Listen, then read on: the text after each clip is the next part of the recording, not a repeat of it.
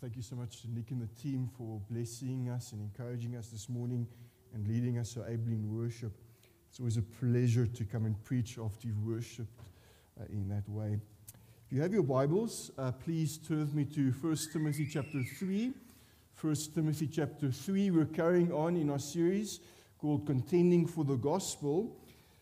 And we're considering this morning the biblical pattern for the church, particularly looking at the office of elder. I must start by saying that this is a challenging text. Someone has said this: to preach, to really preach, is to die naked a little at a time. And what that means is to preach is to expose yourself to your own failures, your own shortcomings. And dear church, that's certainly true of me this morning. Having looked at this passage again and studied and reflected upon it, I can come to the inescapable conclusion that I fall woefully short of what God's desire is for an elder. And so I'm glad I know she's listening online, but I'm glad my wife isn't here because she would tell you exactly how far I fall short in this list. But with that said, I'm still thankful for this passage because it's led me to again seek the Lord in confession and ask Him to realign me again to His will. And I trust that this message will help you to realign yourself with Him, whether you're an elder, an aspiring elder, or a church member.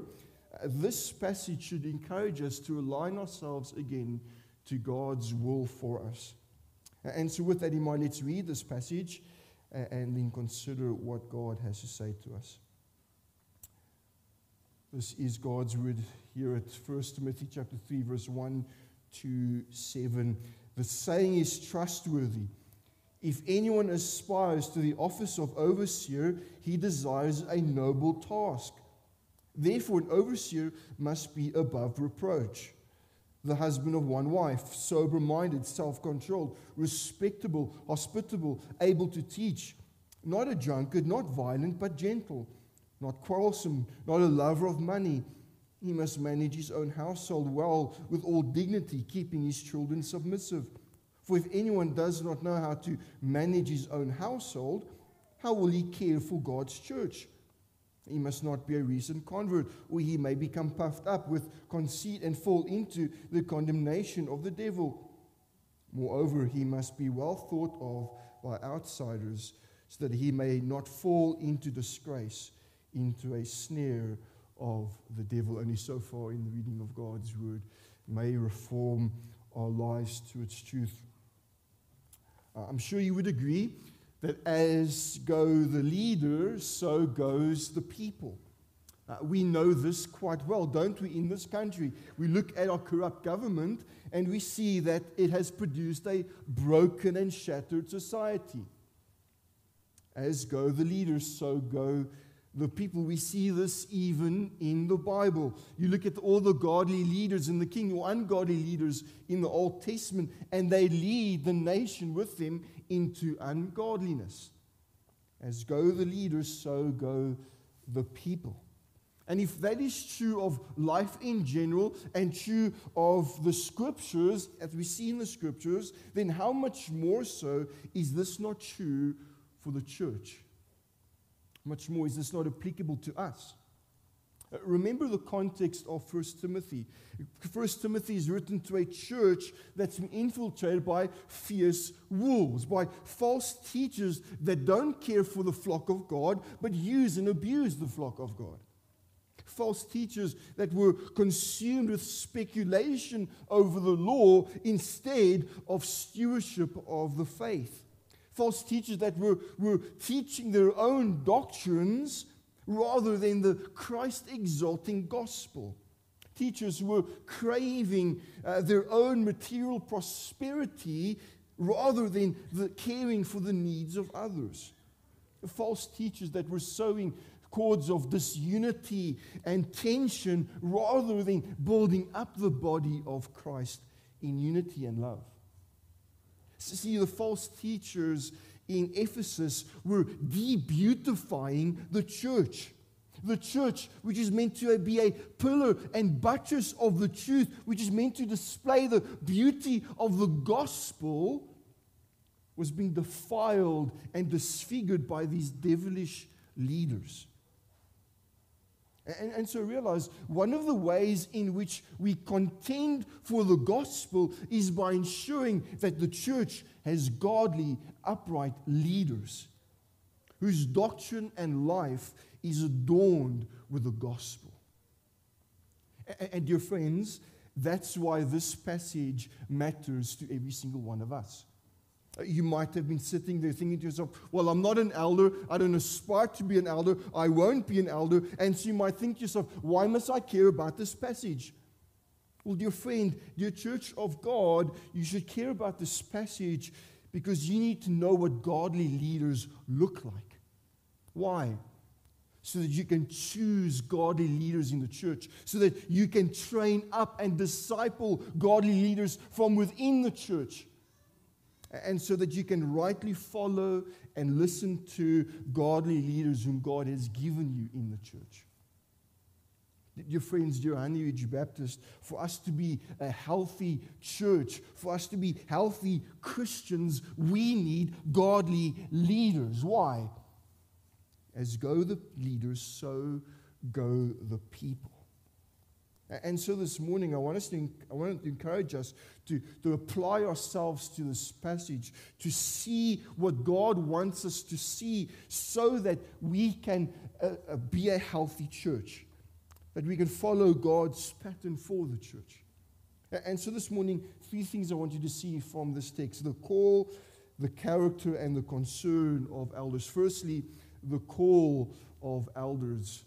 I want you to see the call of elders.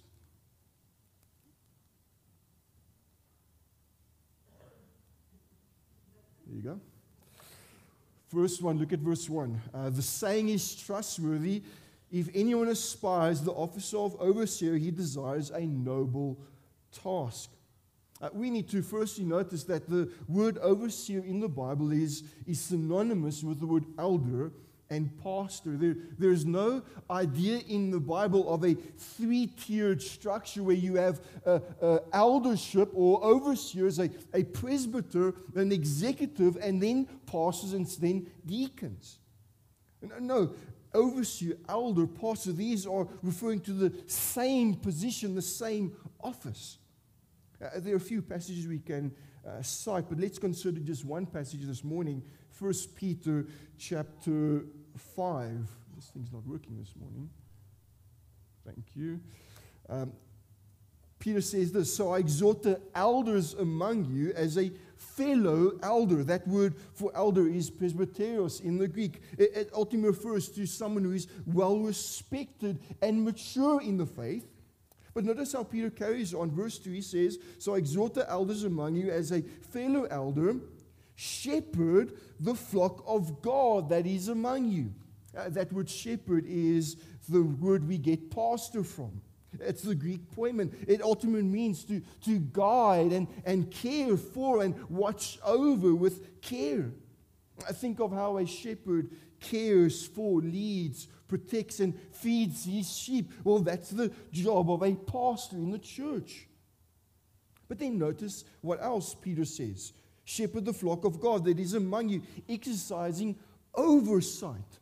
Not under compulsion, but willingly as God would have you. Again, that word for oversight is the word we get overseer from. It's the Greek episkope. It means to watch over again and care. And so what we must see is that all three of these terms, elder, pastor, overseer, they're referring to the same office, the same position. You could even look at it this way. The word elder speaks of the dignity of this office. Who is an elder? He's someone who is mature. He's someone who is a believer in Christ, who has walked with Christ to maturity. And the words pastor and overseer speak really of the duty of this office. What does an elder do? Well, he cares for the church. He watches over and protects and leads the church. So you need to see that those three words are referring to the same office. Now, to get back to Paul's point, Paul is saying an elder, a pastor, an overseer is first and foremost someone who aspires to this office. It is someone who feels called by God to do this work. Now, why do I use that word called? Well, because of what Paul says in Acts 20, verse 28. Listen to what Paul says. Do you remember how he exhorted the elders in Ephesus? Look at what he says. Pay careful attention to yourselves and to all the flock in which the Holy Spirit has made you overseers, to care for the church of God, which he obtained with his own blood. Realize a true aspiration for eldership starts with the Holy Spirit. It starts by the Spirit calling a man to this position with this desire to care for God's church. And note, the Holy Spirit doesn't call people who desire eldership for the sake of their own position, their own power, their own prestige. That's unfortunately what we see so much of in the modern day church. Men building their own kingdoms, their own desire, after their own desires. No, the Holy Spirit calls men to desire eldership for the sake of the church, for the well-being and the care of God's people, the people that he's purchased with his precious blood. I'm no model elder, let me assure you of that. But when I felt called to ministry, one of the things that fell into place that helped me know that I was on the right track and not going after my own ideas, one of the things that really fell into place was this conviction to serve God's people. As some of you know, I was a graphic designer in an agency, and our agency focused a lot on the Jewish community. Man, I often sat with Jewish rabbis and business leaders trying to improve their product, market, and assist their product, their plans, their people. And I was convicted by this, that for hours on end, I would spend serving that community. And it bothered me. Shouldn't I be serving God's people, God's body, God's church? Again, I'm not putting myself forward here as a picture of the perfect elder. I'm not saying that every elder should desire full-time ministry, but I want you to see this point, that at the heart of this calling is a desire to care for God's people, to serve them, not self. Know this, don't forget this. The dignity of this office lies not in the position of this office. No, the dignity lies in the duty of this office, which is caring for God's people. That's why Paul says the saying is trustworthy. If anyone aspires to the office of overseer, he desires a noble task, or said differently, he desires a good and beautiful work.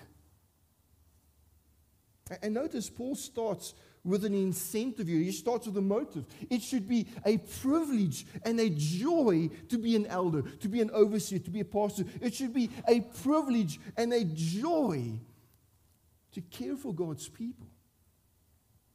Now, if we understood that, if we understood how good and noble this task is, I think two things will happen. And here's the twofold application for us this morning. Firstly, for my fellow elder here, if we understood how noble this work is, then we would do this work with sincerity, and we would do this work cautiously. Why? Because we're called by God. We are called by Him to give, and we will have to give an account to Him. And let me tell you, when this task gets difficult, and it's not easy shepherding sheep, it's not easy, it's not all fun and games. When it gets difficult, it is this call that keeps you going. It is this call that allows you to persevere, because you're giving account to God. You're serving Him. You've been called by Him. And so even for those who are aspiring to ministry, to eldership, you need to be sure of this call, that He's the one who set you aside for this. But the other implication for the church member, for the Christian, is this. If you understood how noble this work is, then you would follow and support and pray for your elders. Why? Because God has called them to care for you. God has set men apart to care for your soul. He set them apart to seek your advantage. They're not there for themselves. They're here for you. And so if God has done this, support, pray for your elders, care for them, encourage them, pray for them. Now, both of these implications are clear in Hebrews 13, verse 17. The writer says this, obey your leaders and submit to them, for they are keeping watch over your souls. Elder, that's what you're called to do, as those who will have to give an account to God. Let them do this with joy and not with groaning, for that would be of no advantage to you. Did you see how significant this is? How significant and important this call is? And so that's the first thing I want you to see this morning. The call of elders, which is to care for the church. And that is tremendous implication if you're an elder, and tremendous implications if you're a Christian. The second thing I want you to see this morning is the character of elders. From verse 2 to 7, Paul actually lists 14 qualifications. Some commentators group these together into smaller units. And unfortunately for you, I want to look at each 14 of them. Yes, you heard that right. I've got 14 subpoints. So if you're taking notes, prepare, loose your hand, take a breath. This is going to be a long one. Paul starts first and foremost by listing the positive characteristics. He says, firstly, an elder is above reproach. Now that doesn't mean an elder is perfect. Doesn't mean he's Jesus, right? No, elder is, but it does mean that he is someone who is godly, someone who has integrity. In particular, he's someone who is free from scandalous sins, sins that bring shame to him and the church. Now, perhaps some would bring accusations against elders, and you're supposed to criticize elders if they're messing up. But Paul's point here is that no accusation should stick. An elder should be above reproach. Think of Jesus. The religious leaders accused him of much, yet none of them stuck. Why? Because he was above reproach. In fact, Paul starts with this qualification because this seems to be the central qualification, the one that is listed first. And what it means to be above reproach is teased out from this point onwards. Secondly, an elder is faithful. When Paul says an elder must be the husband of one wife, he doesn't mean an elder has to be married, nor does he mean that an elder can't be remarried. That's what some believe. But the text doesn't say anything to that point. Instead, the point of the text, quite literally in the Greek, is that an elder is a one-woman man. That's what the Greek says literally. Why phrase it that way? Well, because Paul's point is that an elder is faithful. He is loyal to his wife. He is devoted. And surely we can understand why that matters. If he cannot be faithful to his wife, how can he be faithful to the bride of Christ? So an elder is faithful. Thirdly, an elder is sober-minded.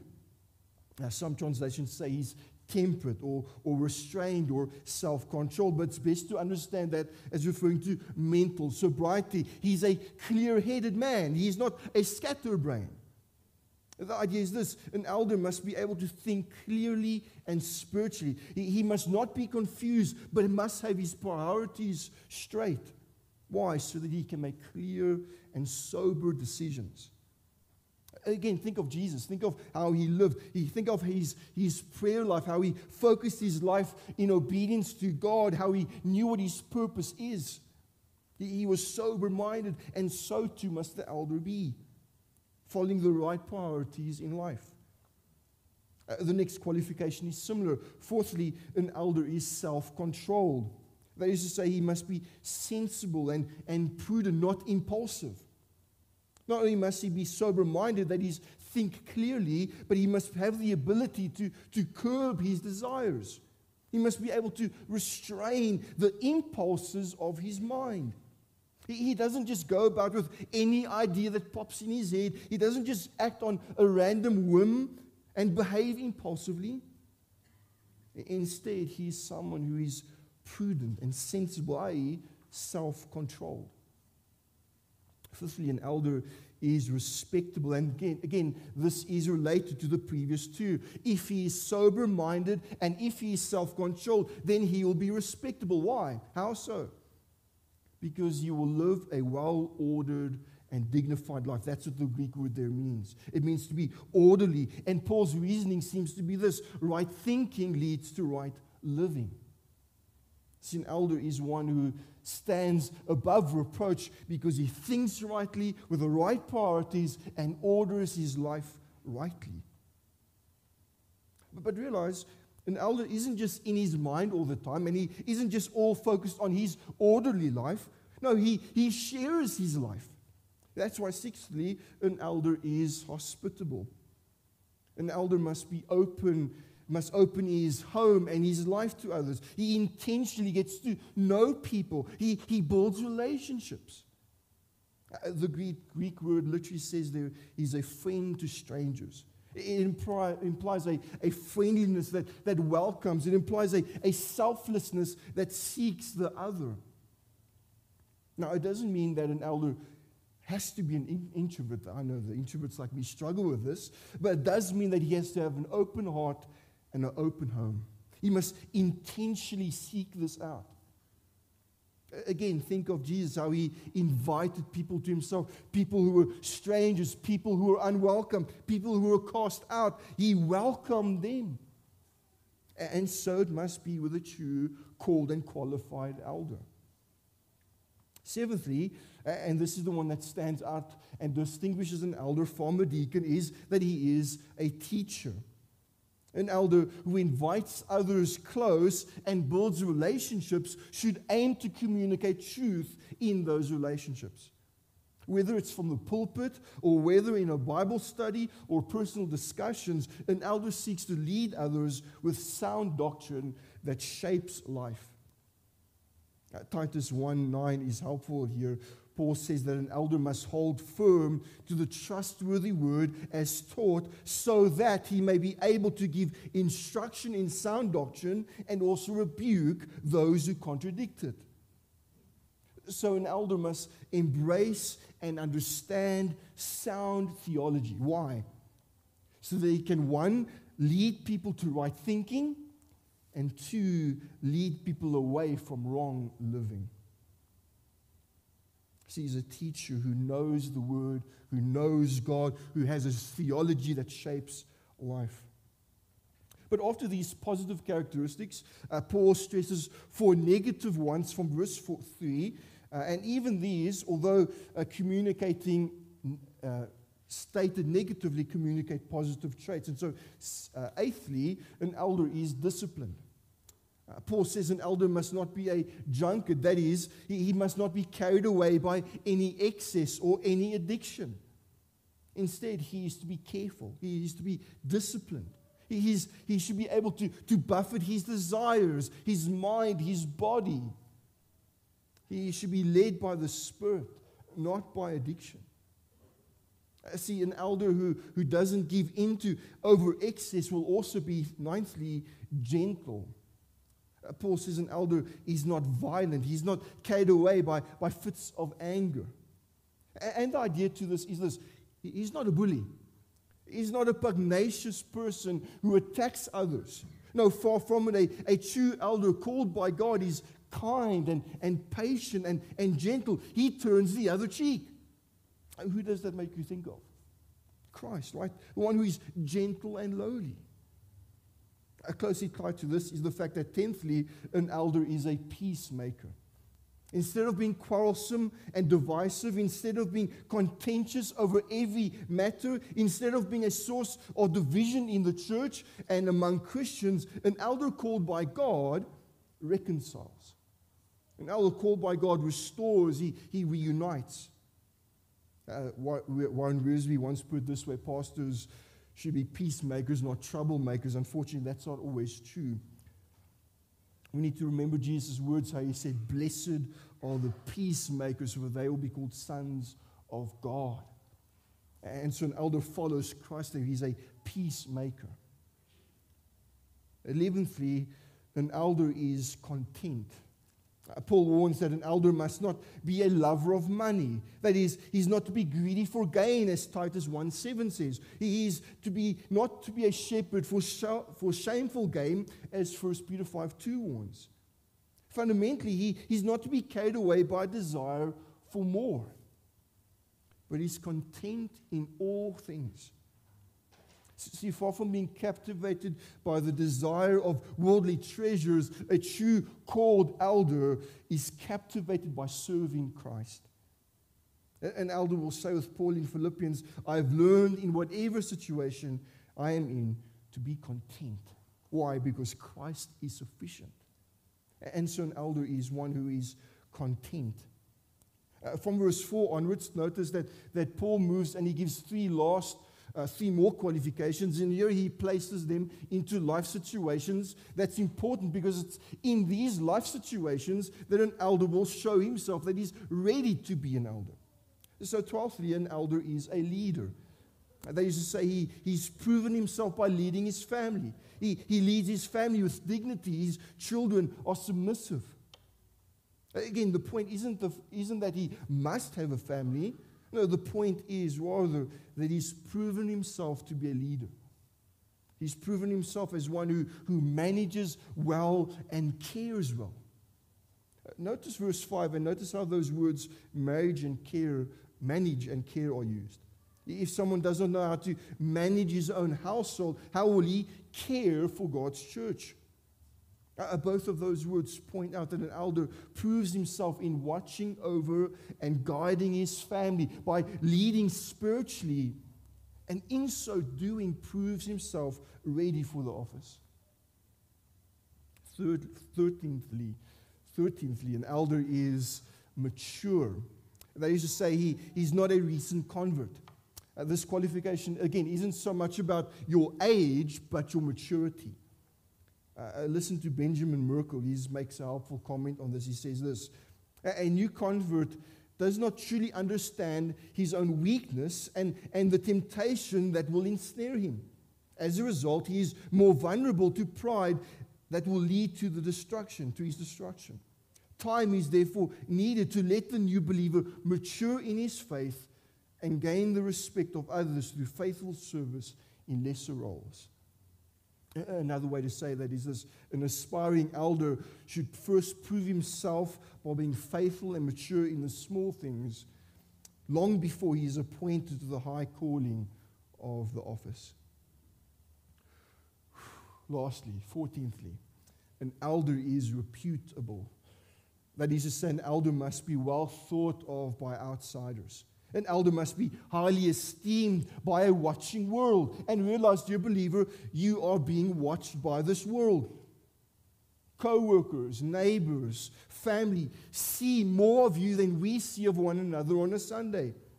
And therefore, an elder called by God will be respected and esteemed by outsiders because in those relationships, in those areas, he lives blamelessly and uprightly before others. See, if an elder never pays his bills on time, if he always grumbles and complains, if he looks down upon others and excludes them and removes himself, then outsiders won't just despise him, they'll despise the church. See, quite fittingly, Paul ends where he started by saying that an elder must be above reproach. Inside the church and outside the church, he must be a man of character, a man of integrity, a man of Christ-likeness. Now, take a breath. Those are a lot of qualifications. Thank you, Duncan, for taking that breath. And what we must see is that even though these qualifications are plentiful, none of these qualifications are out of the ordinary for normal Christians. There's actually a refreshing ordinariness about these qualifications, because almost every single one of these is mandatory for every Christian. Tell me, which Christian isn't called to be above reproach? Which Christian isn't called to be self-controlled and respectable and gentle and content? Yes, not all Christians are called to teach, but each is to have an understanding of the truth. And the point I want you to see is this: an elder isn't a super saint. He's not this holier than thou saint who is far above you and beyond you, whose character and qualities are unattainable by you. No, an elder is a normal Christian like you, but he's further down the road than you. And here's what you must see. God calls these men, ordinary men, who are further along the road so that they can care for you, help you, and lead you on in your own walk with Christ. Listen to Calvin on this. He preached 5 sermons on this text. Don't worry, I'm not there. Calvin said this: God requires holiness of life and a good example in all who preach his word, so that others may follow their lead. The preacher, or we would say the elder, must give good proof that he is serious and that he so reveres the word that he will be the first to obey it. His intention then is to show that he does not expound the word for others to follow, but it is for everyone, himself included, and that obedience begins with him. What's Calvin's point? It's this: elders are called by God as examples to follow in the church. Consider with me 2 passages very quickly that explain this. Firstly, we've already read it, but read again. First Peter chapter 5, verse 2. It says, "The shepherd the flock of God that is among you, exercising oversight not under compulsion, but willingly as God would have you, not for shameful gain, but eagerly, not domineering over those in your charge, but by being examples to the flock." And dear friends, it's important for me to note here that elders don't rule, they lead. That's a fine distinction that we've made here at Honeyridge. And if I may speak on behalf of the elders, let me say this: we believe that our position calls us to lead by example as servants of Christ, not as tyrants who domineer. In fact, let me put it this way: listen to, follow, and imitate your elders only so far as they listen to, follow, and imitate Christ. Please do not listen to, follow, or imitate your elders just because they say so or just because they have that position. No, that's how elder-ruled churches work, not elder-led churches. And so we need to see elders lead by example. Look, consider also Ephesians chapter 4, verse 11 to 13. Listen to what is expected and to what end pastors and elders work toward. "And he gave the apostles, the prophets, the evangelists, the shepherds, and the teachers." Now, not all of those are offices in the church. They're gifts. But notice what the purpose of the shepherds are: to equip the saints for the work of ministry, for building up of the body of Christ until we attain the unity of the faith and of the knowledge of the Son of God, to mature manhood, to the measure and the stature of the fullness of Christ. Do you hear what Paul is saying? One of the means through which Christ fashions his church more and more into his image is through elders and pastors and overseers. Dear church, that's why eldership matters. For our own health as a church, for our own growth into Christ, called and qualified leaders are necessary. Why? Because as under-shepherds of Christ, called and qualified by Christ, they're meant to lead us more and more to Christ. Again, a twofold application for us. For my fellow elder here, are you a worthy example of Christ? Are you growing in Christ so that others would follow Christ in you? Are you above reproach and respectable? Are you free from scandalous sin, or are you entertaining scandalous sin secretly? Are you marked by growing faithfulness to your wife? Or are you leading your home well, or have you become slack? Are you inviting people near? Are you opening your home? Are you building relationships? Are you growing in your theological knowledge so that you can teach meaningfully? That is to say, are you worthy of imitation? Remember what Paul says, 1 Corinthians 11:1, "Be imitators of me as I am of Christ." Dear fellow elder, is that something that is true of you? Are you following Christ so that others would follow Christ. But secondly, for the Christian here, remember these qualities are for every single Christian.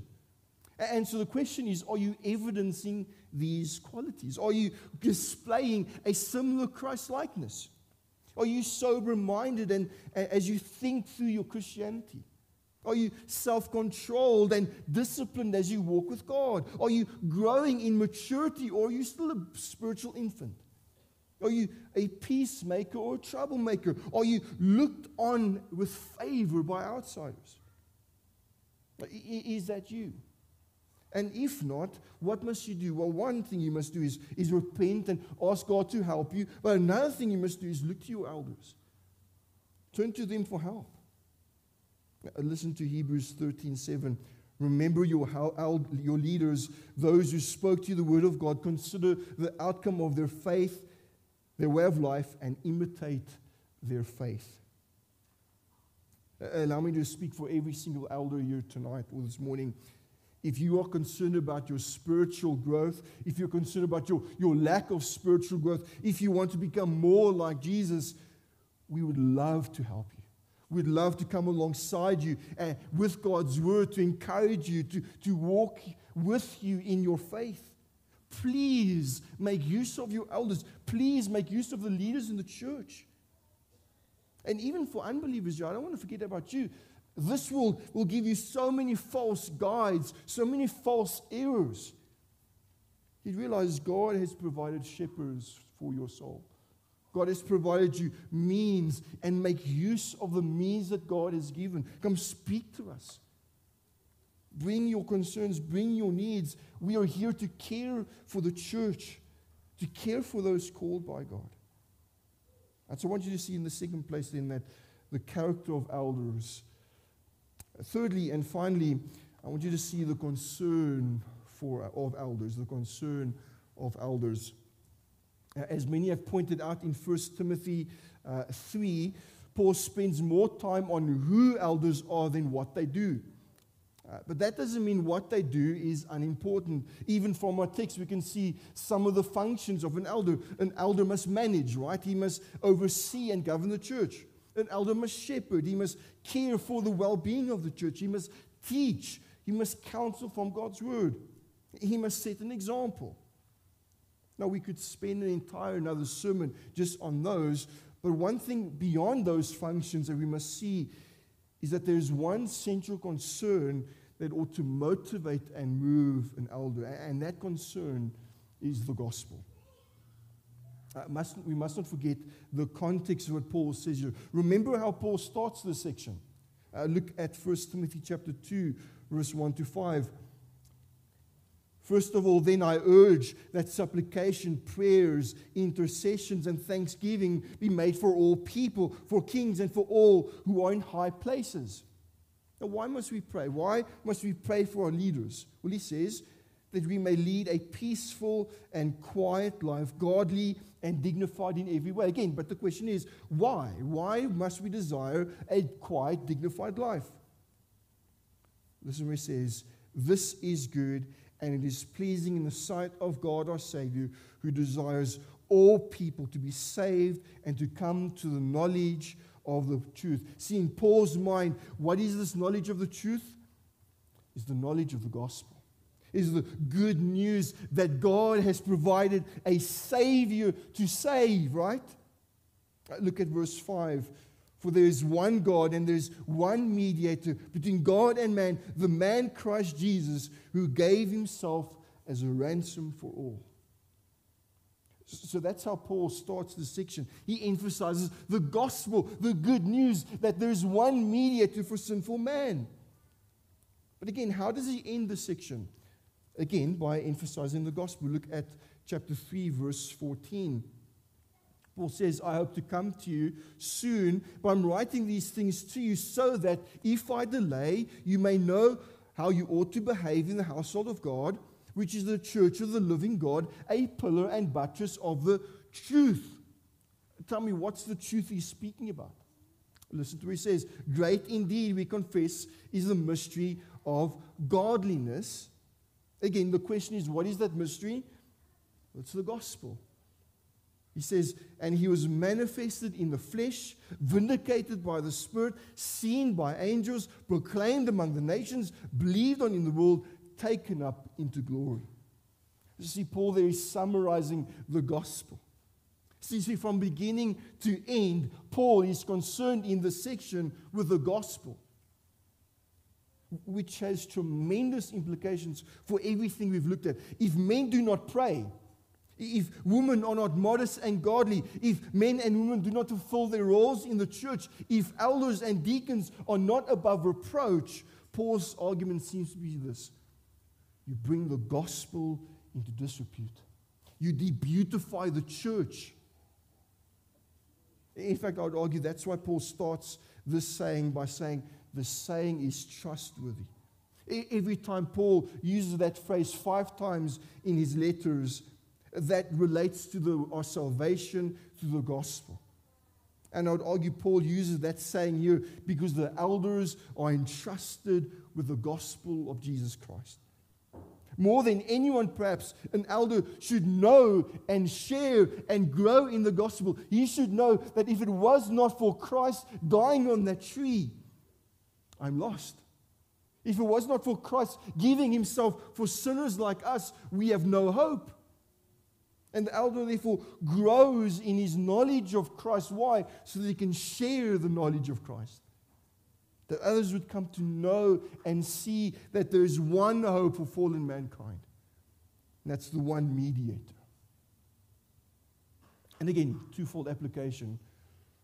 For my fellow elder here, keep the gospel front and center.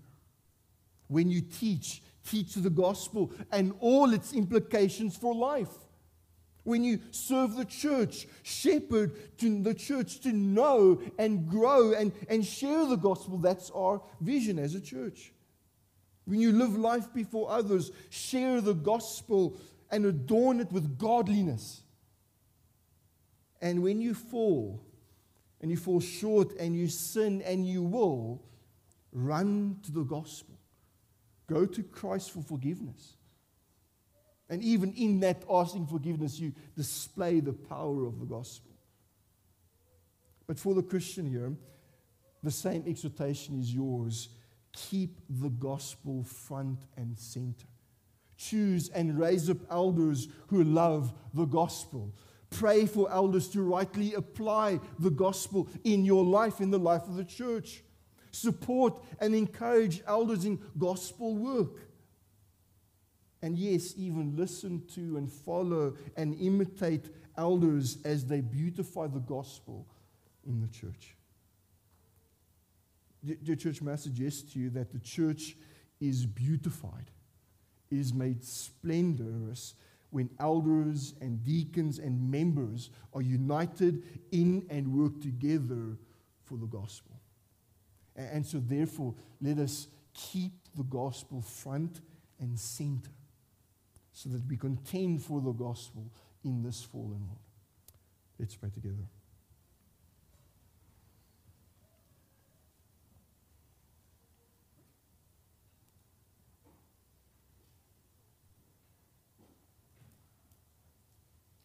Heavenly Father, we do have to come before you this morning and confess personally, and perhaps even for my fellow elders, that we often fall short of your high standards.